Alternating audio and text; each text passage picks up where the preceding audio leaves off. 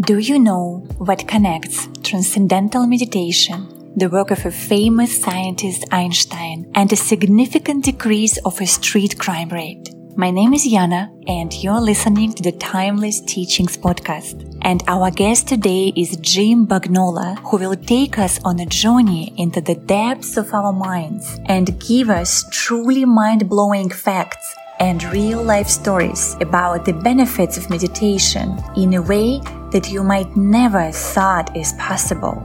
Jim is an executive coach, an international speaker, an expert in creating professional human beings, and a meditation practitioner with 30 plus years of experience and practice.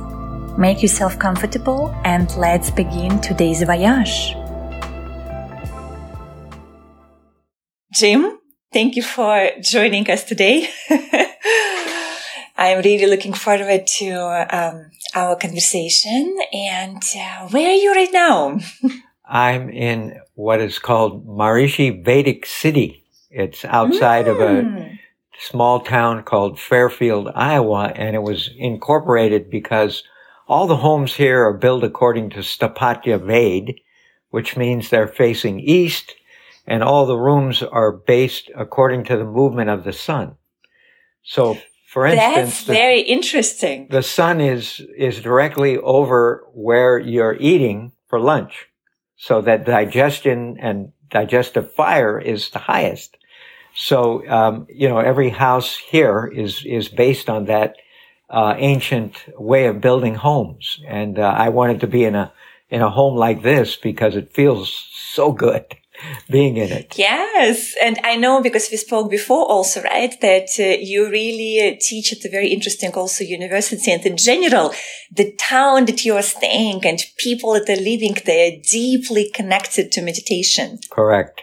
Yes. Uh, transcendental meditation is a practice that's been here since around 1959.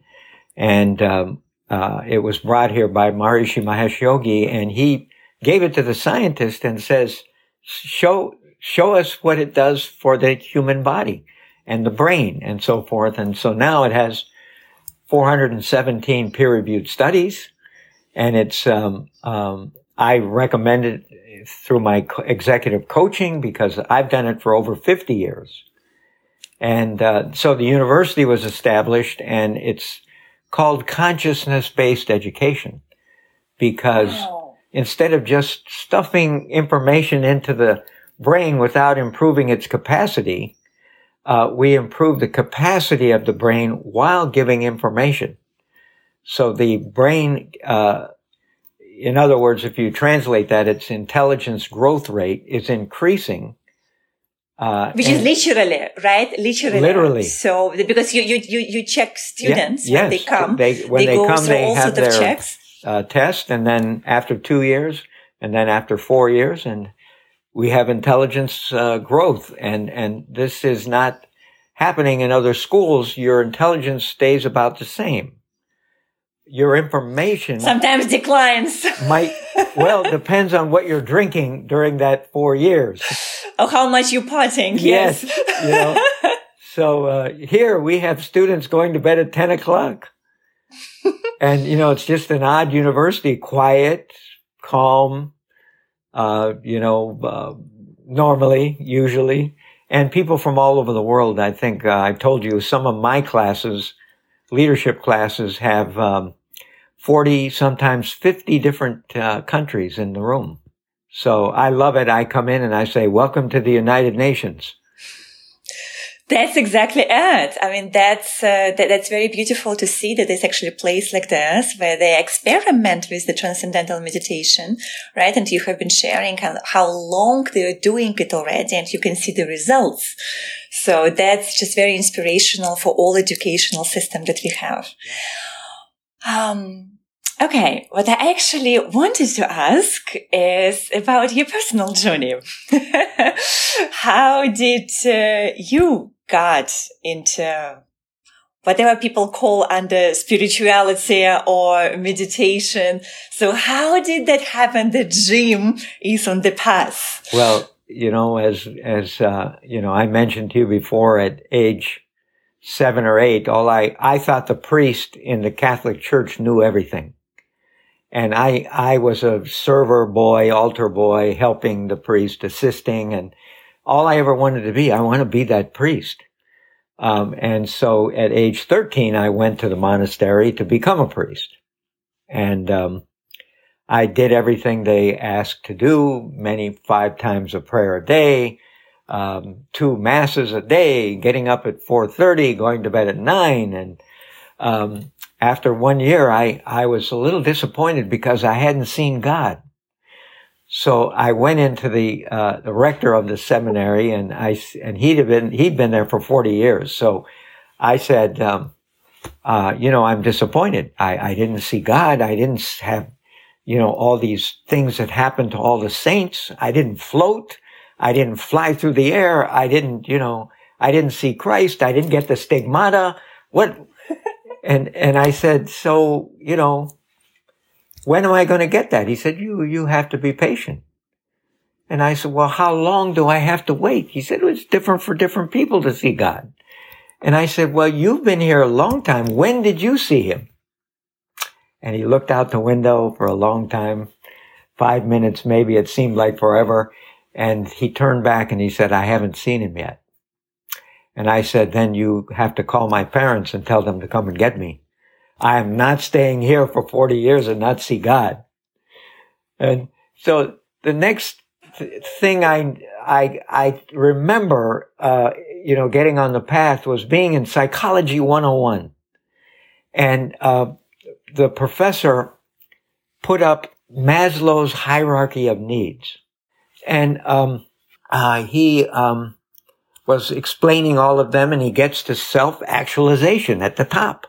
So I said, "Excuse me, uh, doctor, uh, how do we get that? Because all the other things, I think we have those, but how do we get that?"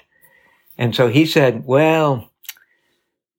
Maslow said only 2% of the population uh, can have self-actualization people like Einstein and, and, and Mr. Bagnola. I don't think you're an Einstein. And I said, whoa. So why are we studying eh. this? Why are we looking at it if we can't have it? You know, I don't understand why we're, we're talking about it if we can't have it. So from then on, I'm, I always love when somebody tells me that. That you can't have it. Yes. you know, like somebody told me when I was young, you have flat feet like my father, flat, no arch.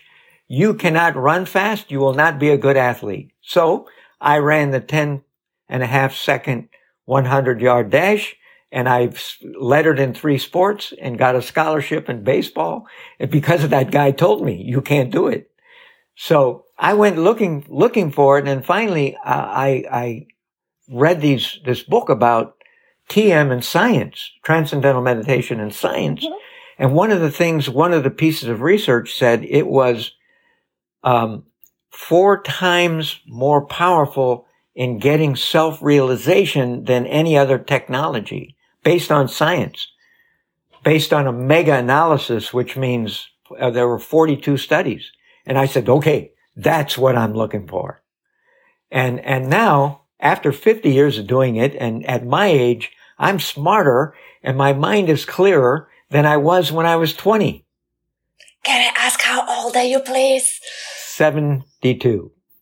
72. Yeah. Wow. And I, I feel like 40. I feel like I'm 42. And um, actually, we are part of a study that uh, talks about your psychological age, your your calendar age, and your real age. And the last time I was checked, my real age was 42. That's why I said 42. Bingo. yeah. So I'm feeling pretty good at, at, at, my age and I, you know, good health and clear minded and, um, still, still improving, still learning. Mm-hmm. That's why mm-hmm. I'm with you tonight. That's why you're with me. Exactly. My, my tonight, exactly. your morning. exactly. Exactly.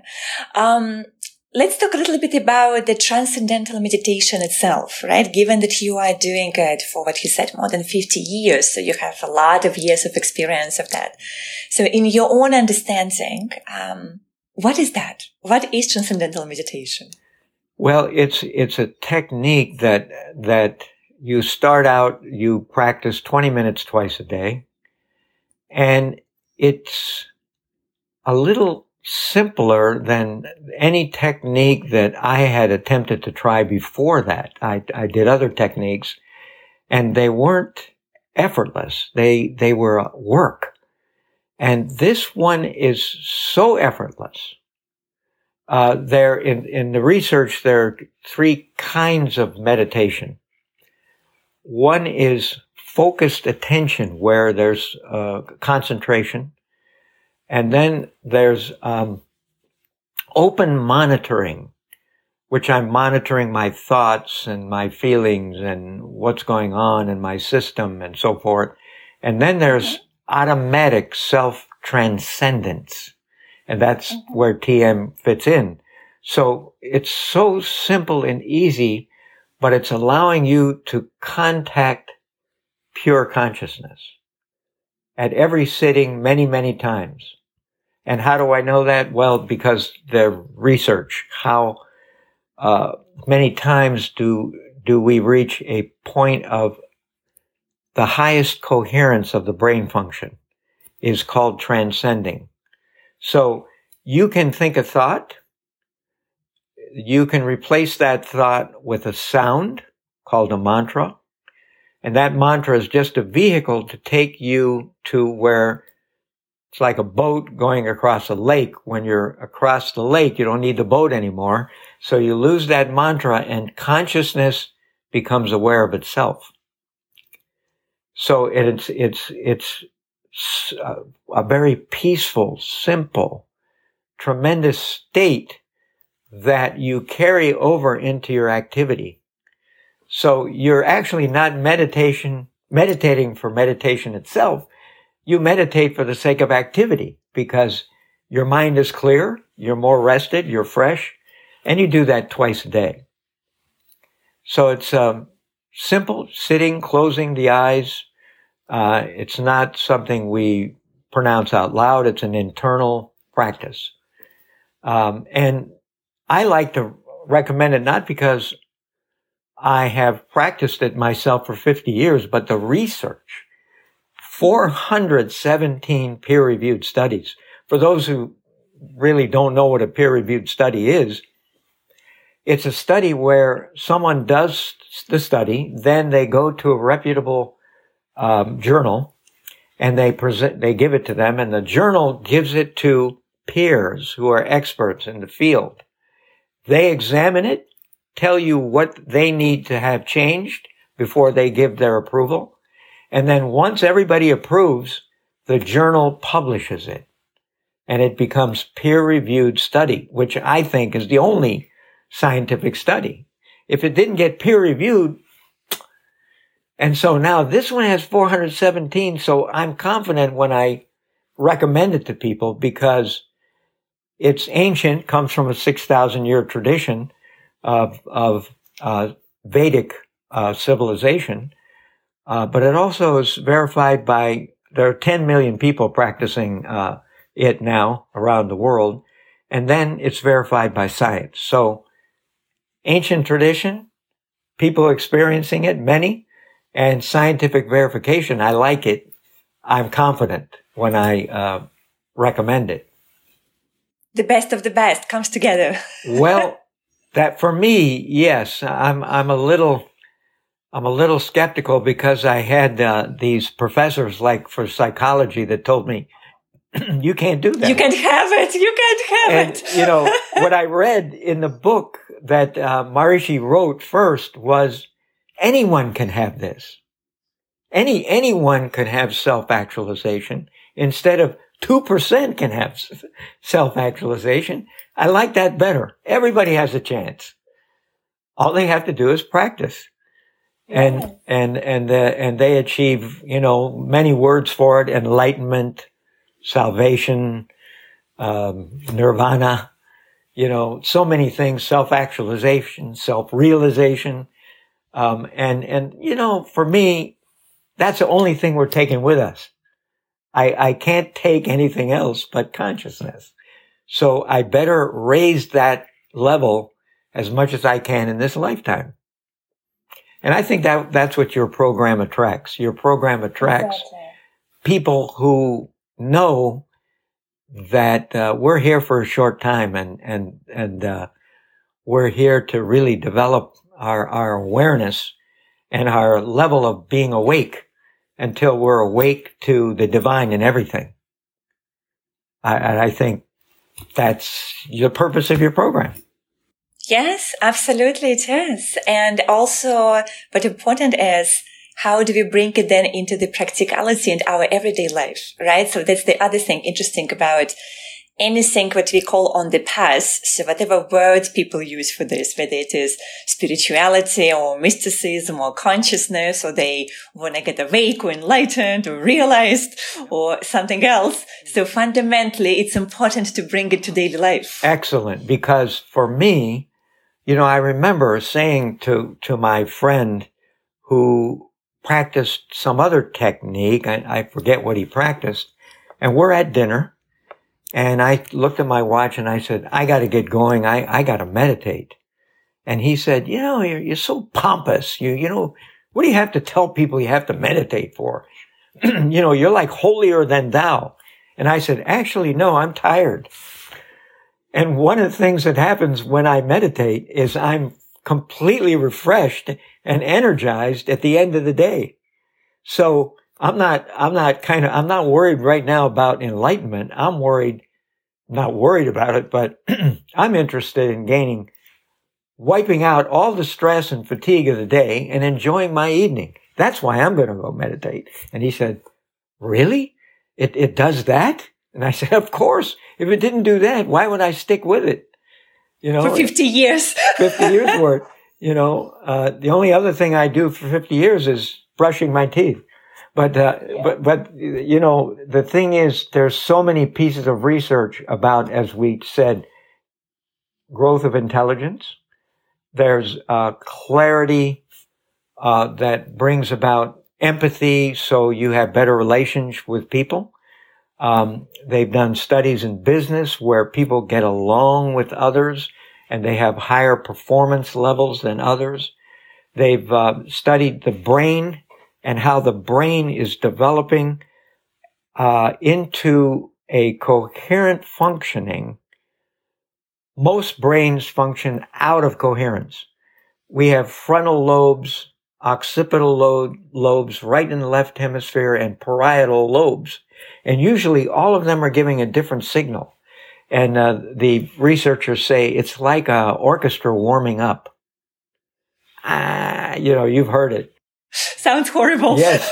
and that's the way most brains function, except when you now start thinking a mantra and you know the technique of using that mantra properly. And now those line up to what is called brainwave synchrony. Now they're all in harmony. And what does that indicate? Higher creativity, higher intelligence rate, um, better long and short term memory. Um, you know, people are so like in this VUCA age, you know, volatile, uncertain, you know, complex, ambiguous age. Uh, the researchers will call it micro stresses, and then you add COVID to it and they're, they're calling it micro stresses. And they said it's affecting everybody's memory. Mm-hmm. These micro stresses are affecting, you know, I mean, have you ever gone into a room and wondered why you went there? Well, I am much younger than you, and it did happen to me. but, you know, why am I? What, what, did I go in this room for? But um, uh, it releases that stress so that um, it affects everything mind, body, behavior, and even the environment. They've done uh, studies where um, I was part of two studies, one in Jerusalem and one in uh, Washington, D.C., where I'll give you the example of Washington, D.C. It was a very simple study. They had the highest crime rate right outside of the Capitol, right around it, loop. People couldn't even walk out without um, protection by because all of the street crime right in our our capital. So uh, what they found earlier was that if you have 10% of the population meditating, then crime goes down automatically. You affect the whole environment. So if you do some of the advanced programs, now you only need 1% of the population. So 4,000 of us gathered together in Washington, D.C. in July and August of, I think it was 1994. Um, it's a, it's a, it's a study that's been uh, replicated 10, 12 times now. So we all went there. We started meditating. Before that, we had a um, press conference, and the president of this university, he's a, world-renowned physicist. He gave a talk on TM, and he said we expect crime to drop about 20%. And the police chief said, let me tell you something, sonny boy. The only thing that will drop our crime 20% is a snowstorm. And it's July and August. It's so hot. You know, it's like Singapore every day. Yes. It's so hot. And, and, and so at the end of the, I think it was six weeks, the scientists came in to another press conference and it was interesting. The police chief didn't show up because mm-hmm. Nothing else had changed in the environment. They didn't add police. There was no snowstorm. Nothing changed except these 4,000 people who came in to practice this program. And crime dropped 24%, not 20. And other scientists looked at that, not, not scientists who were meditators. They were measuring crime and what other thing happened? Nothing. So, so police chief couldn't say, well, it was this or it was that. It was that. The only difference was the practice. And, and so th- this was, this has been done on that's, that's a, the level of a city, but this has been done on the level of the world. Uh, in Jerusalem, I was also part of another study in, in the 80s that showed this was during the Lebanon war with Israel I mean, we were meditating, but on the border we heard boom, boom. You know, the war was going on, and um, and so um, anyway, every time we had one percent of the population of Israel, the whole country changed. Crime went down. Admissions to hospitals went down. Wow. Negative reporting in the newspapers went down. So this is what people like you and people you interview have as an effect on the world. You know, we can bring coherence to incoherence wherever it is. We just don't have enough people to get 1% of the population of the world yet. But we will. I'm getting goosebumps, Jim, seriously, you know, because one of the common question I, I, I heard people asking, let's say, monks or yogis, you know, or those teachers who spend years and years in meditation.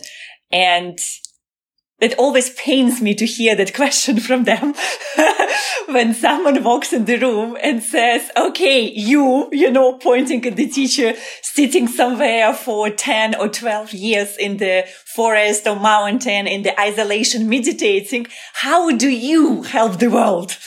Right? And every time when I hear this question and I was like, seriously, is this what you want to ask? But I'm so glad that you're so beautifully explained in already just those examples that you provided, how it helps. You know, uh, this in physics, everything I say has a scientific verification, or I'm not going to say it because I don't know.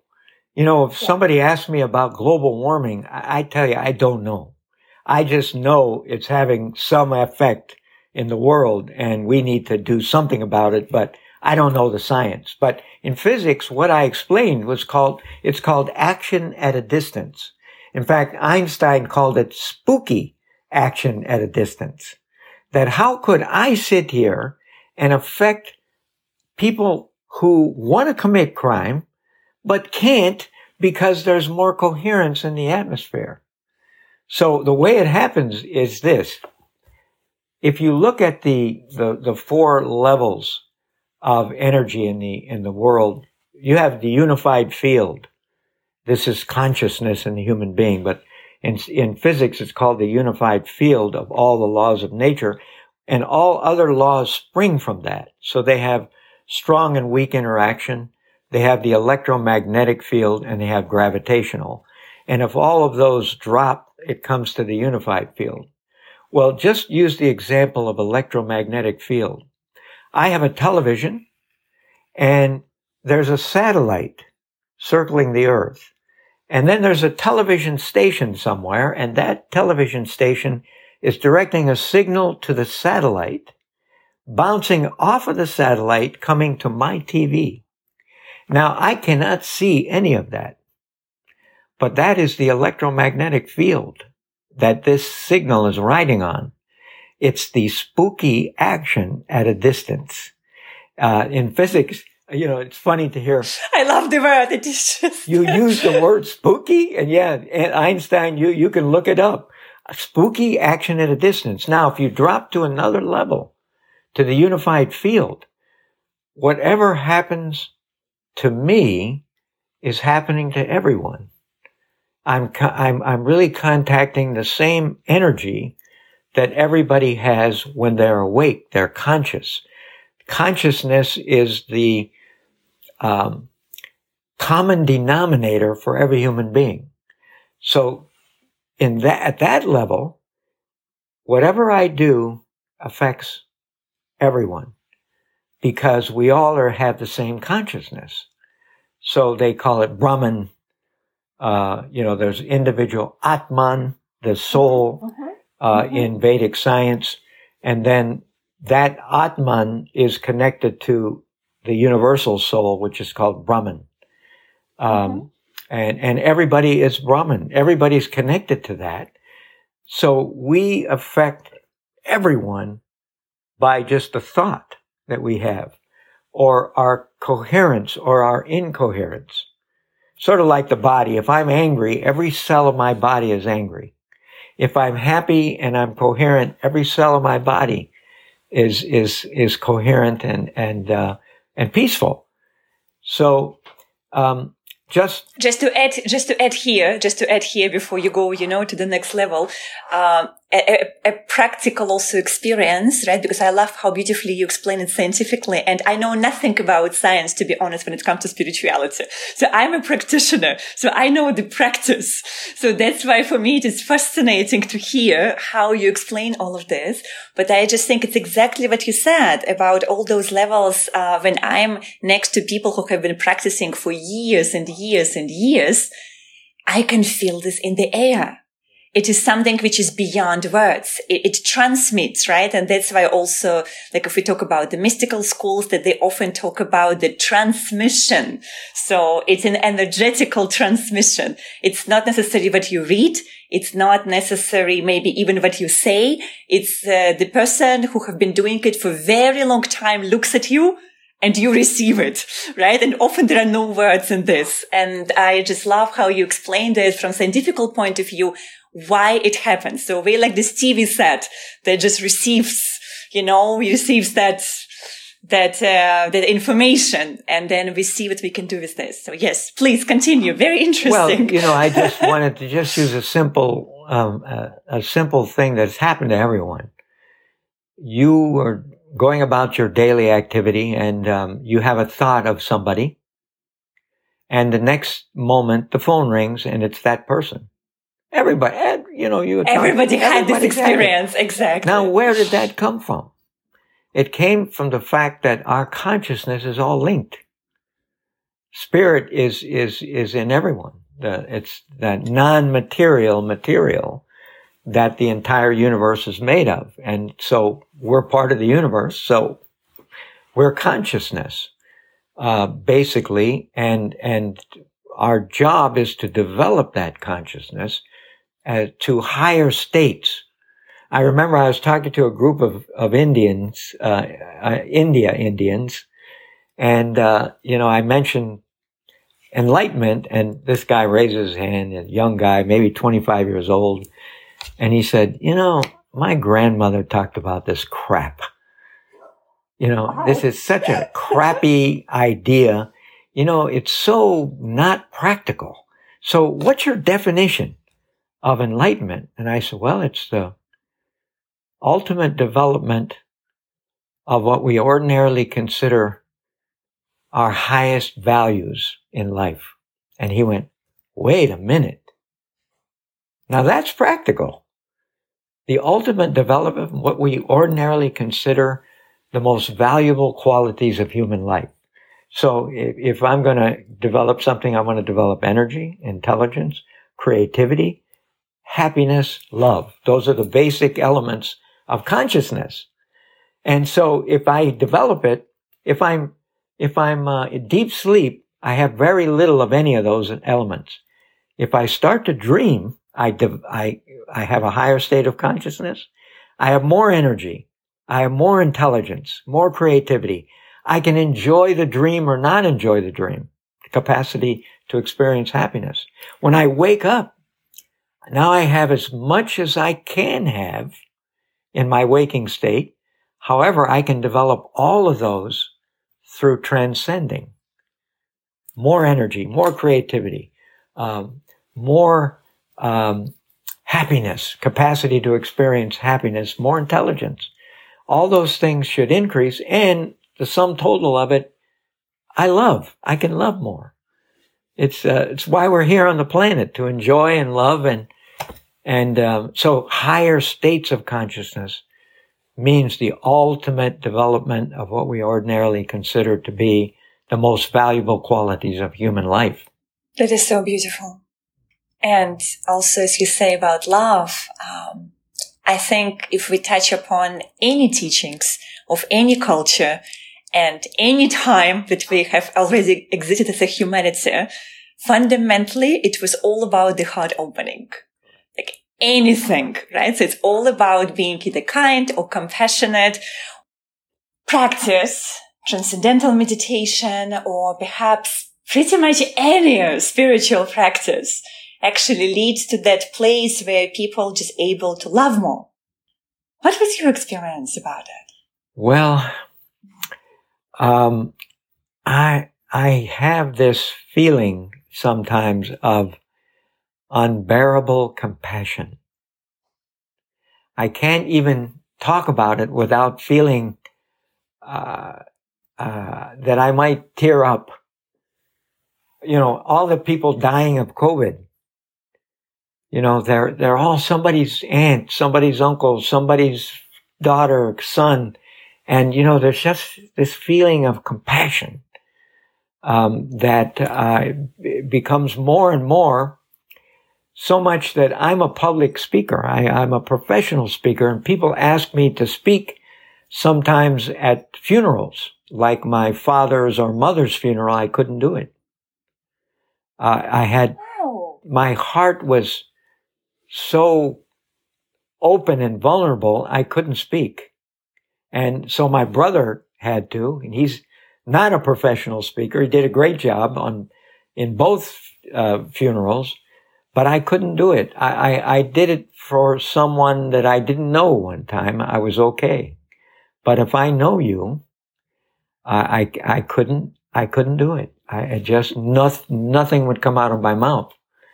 Uh, so I, I, I, I gave it the, I gave it the adjective unbearable, compassion for another person.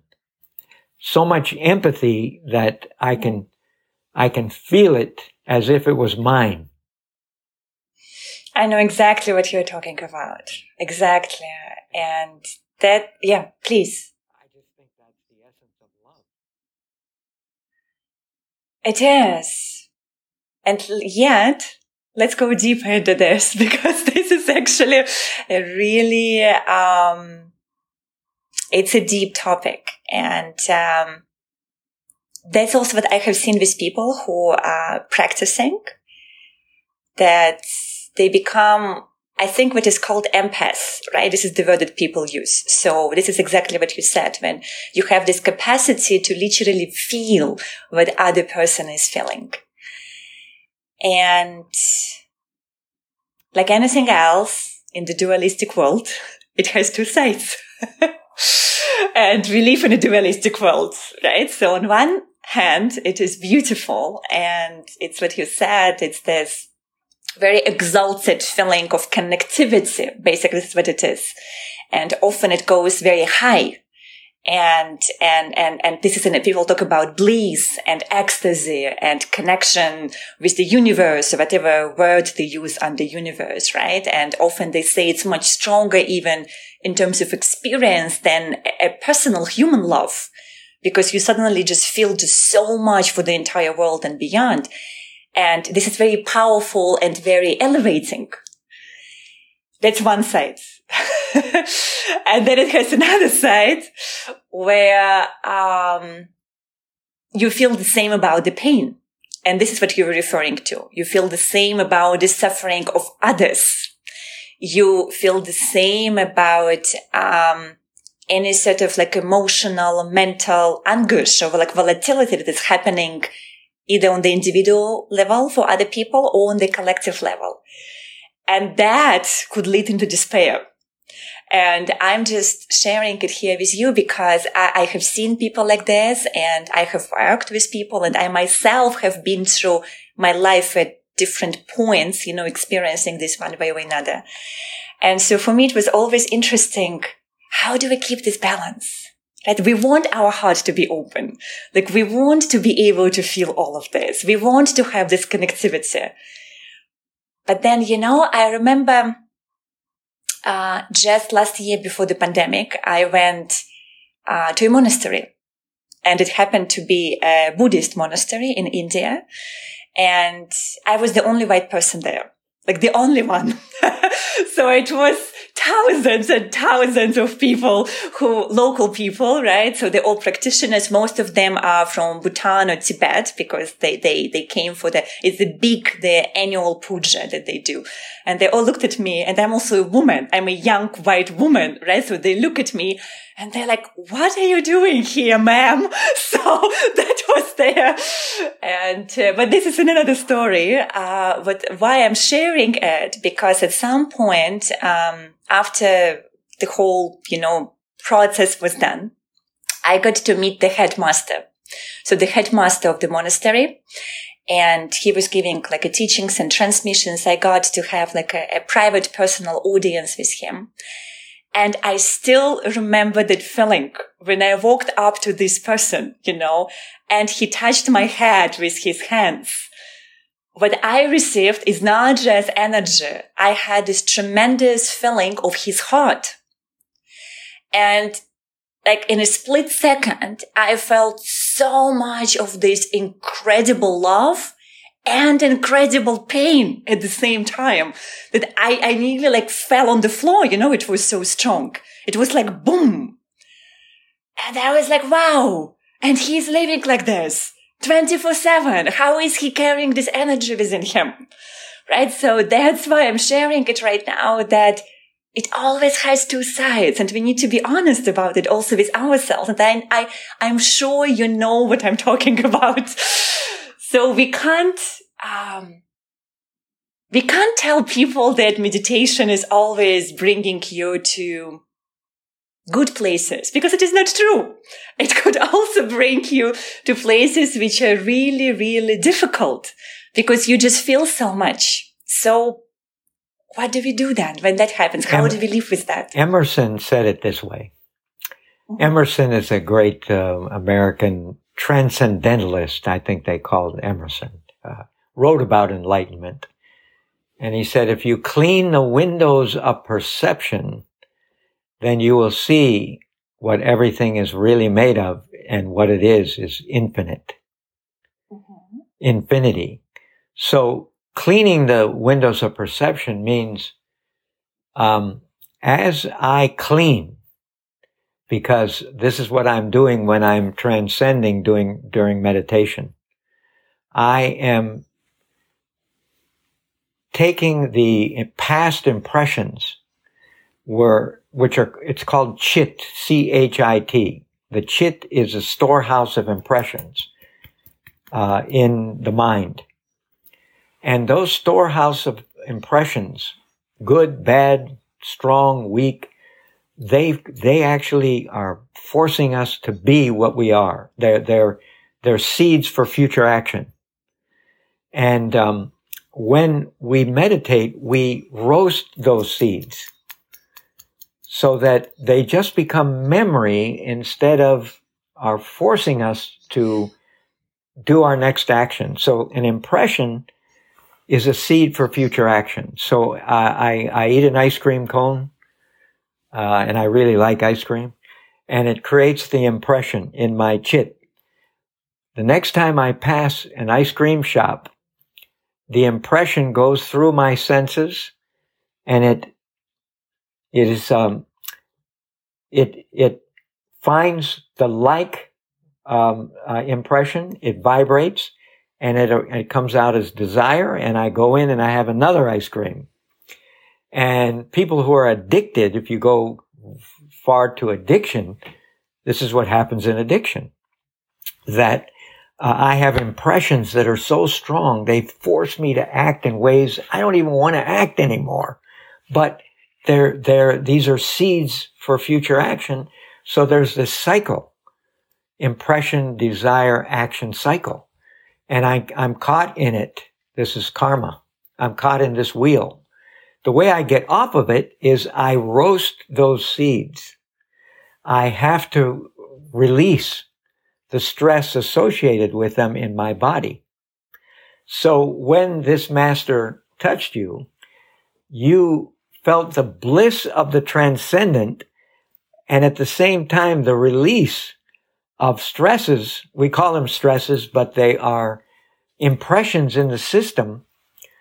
Whatever impression you have in the chit, you also have a like impression in the body, which we call stress. And when we release this mental impression, we have to release the physical stress that goes along with that. Because the impressions were kind of experiences that were overwhelming to us, whether overwhelmingly good or overwhelmingly bad. But there are stresses in the system. So sure, when you practice a meditation technique, you will have release as you are refining the nervous system. So it's refinement, but it's also purification. Mm, now, with, with, with TM, uh, it's a very gentle purification when you meditate twice a day, 20 minutes twice a day. And, you know, what I got used to a long time ago is that enlightenment is like your relationships or like your career. It's just slowly developing. There's no instant gratification. You're not going to sit down and, you know, it's something I've learned that, you know, if I ask God, God, this year it's patience. I need more patience. God doesn't grant me patience. What God grants me is opportunities to practice patience.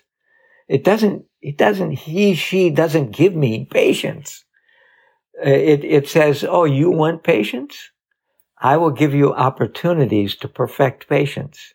So all day long, I go, oh boy, another test. Why did I ask for that? I'm sitting, I'm sitting in the traffic and I start to get edgy and I go, oh, another opportunity to practice because if I don't practice, it doesn't become part of me. I can't be patient unless I practice it. So the same as unfolding consciousness, I get more compassionate because love is the heightened state of appreciation. So the more I appreciate my surroundings, the more I become compassionate and I become, I keep appreciating until I find that everything on earth is divine. My, my, and it's no longer perception, it's cognition. See, perception is, it's coming through my five senses. Perception. So I see something, I hear something, I taste something, right? But when I start to cognize the finest relative is divine. It's heaven on earth. And I start to see everything sort of like who's the painter that paints these these these um, these scenes that look celestial. Um, there are several who do that. French, French. Uh, anyway, he he paints what you cognize. Cognize means or rec recognize. I am rethinking, re, uh, sorry, re-knowing, cognizing is knowing where I came from in the first place, this celestial uh, part of the earth, the finest level of the relative. And the next step is I'm those things. I'm not separate from those things anymore. I am those things. I am the spirit. They are the spirit. But to get there, you're right. I have to purify and refine. Refine perception until I can cognize uh, the the ultimate uh, energy, creativity, intelligence, and happiness called Sat Chit Ananda, absolute bliss consciousness. Uh, until I can cognize that, but I need to purify my body in order to have that experience. So, uh, with with TM, it's actually a comfortable release instead of all at once like you would have if a mm-hmm. master touched you. This is all at once release. That's tough because yes. it's coming out all at once. And, and it, yes. and it never comes out all at once because it would overwhelm our nervous system. So whatever could be released was released at the same time that you experienced this bliss you know, in the other world, they also call it purging, right? There is a word that they use in, at least in the spiritual world. They call it purging and it's in relation to, um, like really intense practices or processes that sometimes use various, you know, tools, how to get people there.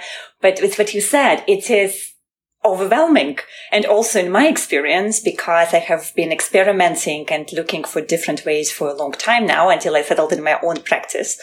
So that's uh, very strong experiences.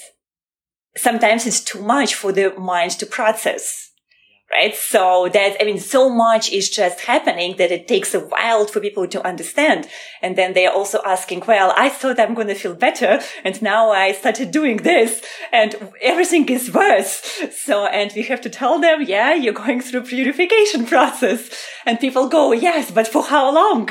And then the answer is no one knows. It depends how much you have to purify. That's, so. you know, that, that's the right answer because, um, we put it all in there and it's the good thing is that it is limited. It, it has a limitation because it's finite. It's not infinite. Consciousness is infinite, but the stresses we put in our system are finite. So sooner or later, they all have to leave. And once they're all gone, then we have the finest level of appreciation and love and we have the highest level of consciousness and it's only allowable if we've released stress. So what also happens uh, in in TM scientifically, the body, breath, heart rate, all these things drop to the to the deepest level of rest in just 20 minutes. They happen. It happens in the first few minutes. It stays there and the level of rest allows for the level of that level of deep stress to be released. So it's deeper than sleep. So sleep releases fatigue, which is kind of surface stress. But the deeper stresses, we need meditation. We need a deeper state of rest, a practice to allow that to happen because those stresses need the same amount and depth of rest to release them, to dissolve them. And so scientifically, they've looked at this and they see, they look at oxygen consumption and they notice, wow, that dropped 22% in the first two minutes of meditation. And so what that allowed for is a deep state of physiological rest. Rest releases stress. So there's purification but there's also refinement. Yes. Yes, yes, I love it. Beautiful.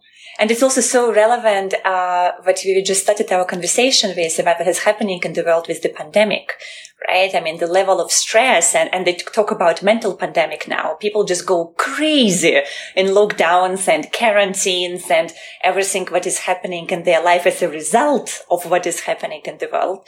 So it's, uh, it's, it's like, it's like now or never so if we don't start meditating right now on a larger scale, then what else needs to happen to the world when we actually do that?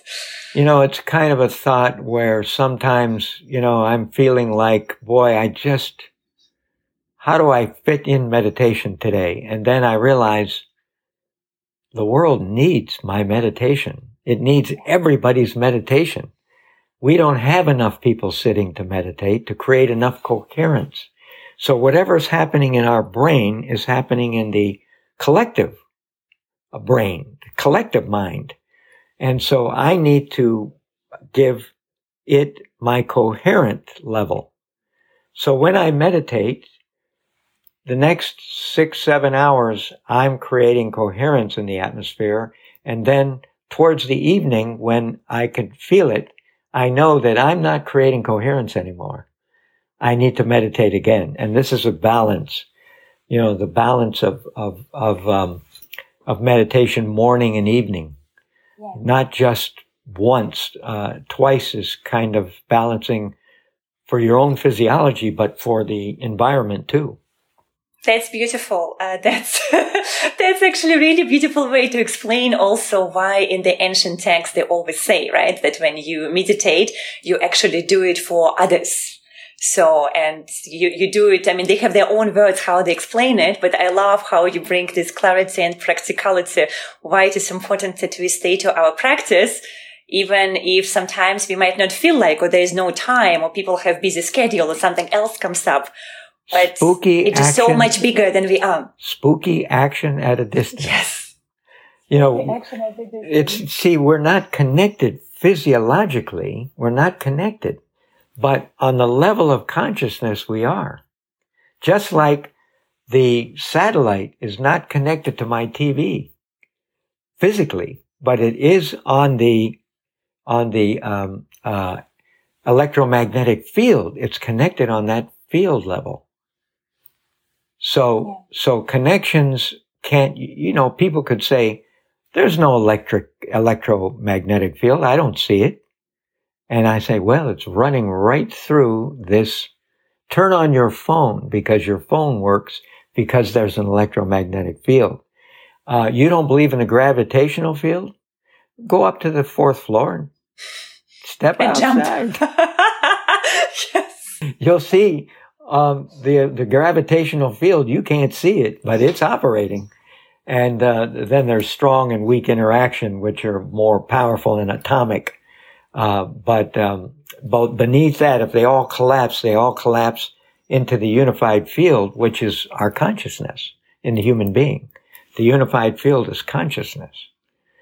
And so to, to develop it, we have to contact it. We have to purify and refine. And uh, then develop what we ultimately consider to be most uh, valuable qualities of human life. And, uh, you know, they, when they look at self-actualization, they have these terms for somebody scientifically who's getting more self-actualized. You know, they're, they're, uh, more compassionate. There's more spontaneity. Uh, they're, they're more stable. So there's something the Stoics have taught me about 2300, 2400 years ago about the balance of everything means you have to have the coexistence of opposites. So you, you can't just be humble. You have to be humble and courageous at the same time. You can't just be conf- confident and competent without humility. That's arrogance. So you have to have humility and confidence and competence, and that brings a balance. uh, and not arrogance. So people say, um, I, I'm a, I'm a self-made person. There's self-made no, millionaire. Very common word. no, no such thing. There's no such thing. Uh, for me, every bit of any success I've had in my life comes through partnership. Uh, right, right now, you and I are partnering to come up with our brains are, are, are responding to one another, creating something new. You know, that people haven't heard, hopefully, before on, on your interaction with people. Um, you know, they haven't heard that, wow, there's a university that actually all the students meditate and they, they, they, the only food they eat is organic in the, in the, um, in the kitchen. They, they cook, they grow the food here. They cook the food here and it's organic. Everything they eat is organic. And unfortunately for some meat eaters, it's all vegetarian. And, you know, so the meat eaters have to go downtown and get some meat. Um, and that's okay. You know, it's not a moral issue. It's a, it's a scientific issue. Um, but, uh, uh, and a university that takes one topic at a time for a whole month. Yes, this is what I love actually the most. But you mentioned also before that's a very interesting way to educate. So one topic for the month, so it's for the full immersion. And interesting from a meditative point of view, but I also shared with you, I believe this is how the practices are done traditionally. You take one practice and you go for a certain period of time until you complete it and you fully integrate it and then you take another practice instead of just being overwhelmed, like also in a modern education system when we have just so much information coming at once where brain just cannot comprehend it and process it. Six tests in one week. How? How? How did we do this? I don't even know how I did it. When when I did it, I, you know, I didn't did get much sleep. I know that. Yeah, that's for sure. You know, Jim, just before we, we probably coming soon, you know, as I think it's to an hour of our conversation. I don't know, yeah, exactly the time, but just before we are signing up, I would like to ask a few questions because you teach about leadership right? So this is very interesting one. You teach about leadership and you also, from my understanding, work also with, with business people. Right. So, so you bring this meditation aspect and transcendental meditation aspect into your leadership training. Let's talk about this a little bit. Just what, like, yeah, just what do you see? Like, what the results do you see? Well, you know, just a couple of things to lay a groundwork. One is a leader is a person who has followers. If nobody's following you, you're only taking a walk.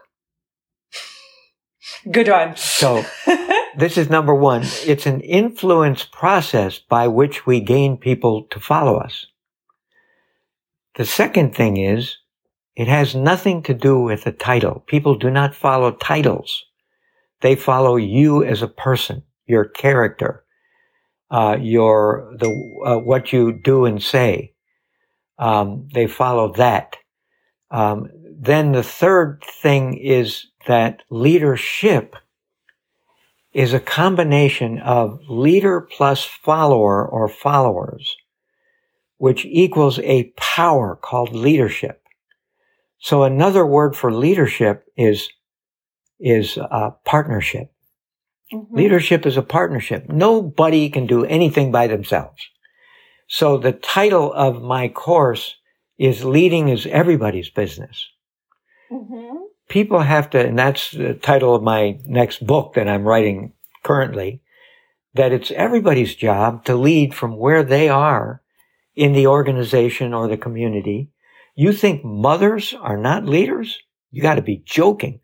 They're, they're taking care of the kids, taking care of the household, go got another job, doing this and that. They're the most amazing leaders in society.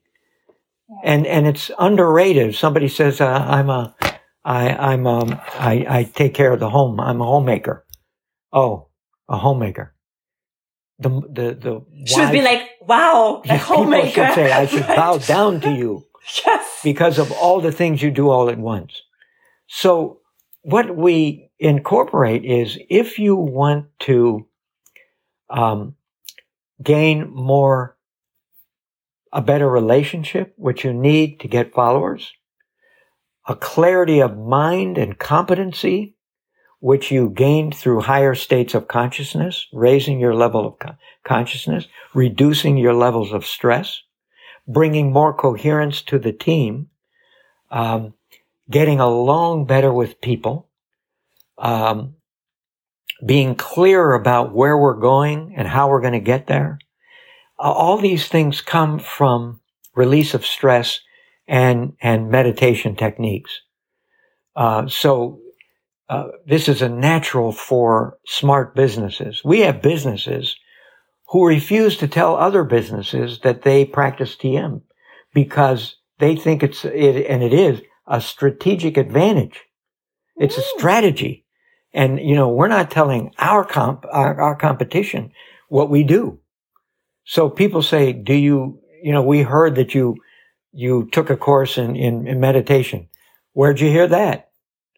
Uh, other ones share, share that, you know, everybody needs to upgrade their, their consciousness.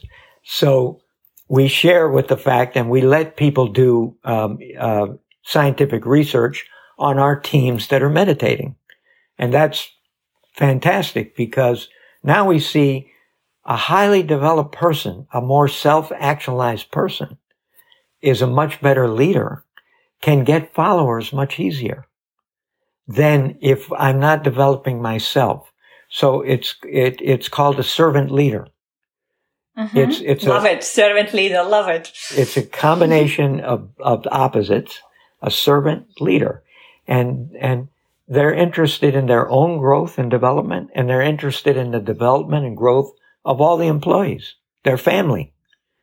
Um, and, and this is how we're permitted to teach TM in an organization because the leader is, or the CEO or the general manager is growth in the growth mindset, not in the fixed mindset. Fixed mindset is at age 25, my brain no longer can develop. I'm done. The body developed to its full potential and that's it. I can't change. I can't learn anything. I, anything more. That's fixed. If you're in growth mindset, I can learn until this body doesn't function anymore. You know, I'm always a work in progress. So leading is about growth and learning. And that is this practice of increasing our consciousness versus fixed where I'm not interested in, in getting more intelligence because I can't. Yes, you can. I'm not interested in changing. Once I'm 25, it's hard to change. No, it isn't. Uh, so this is a basic understanding uh, where meditation fits perfectly. Growth and learning. Wow. I hope that, I hope that answers the question.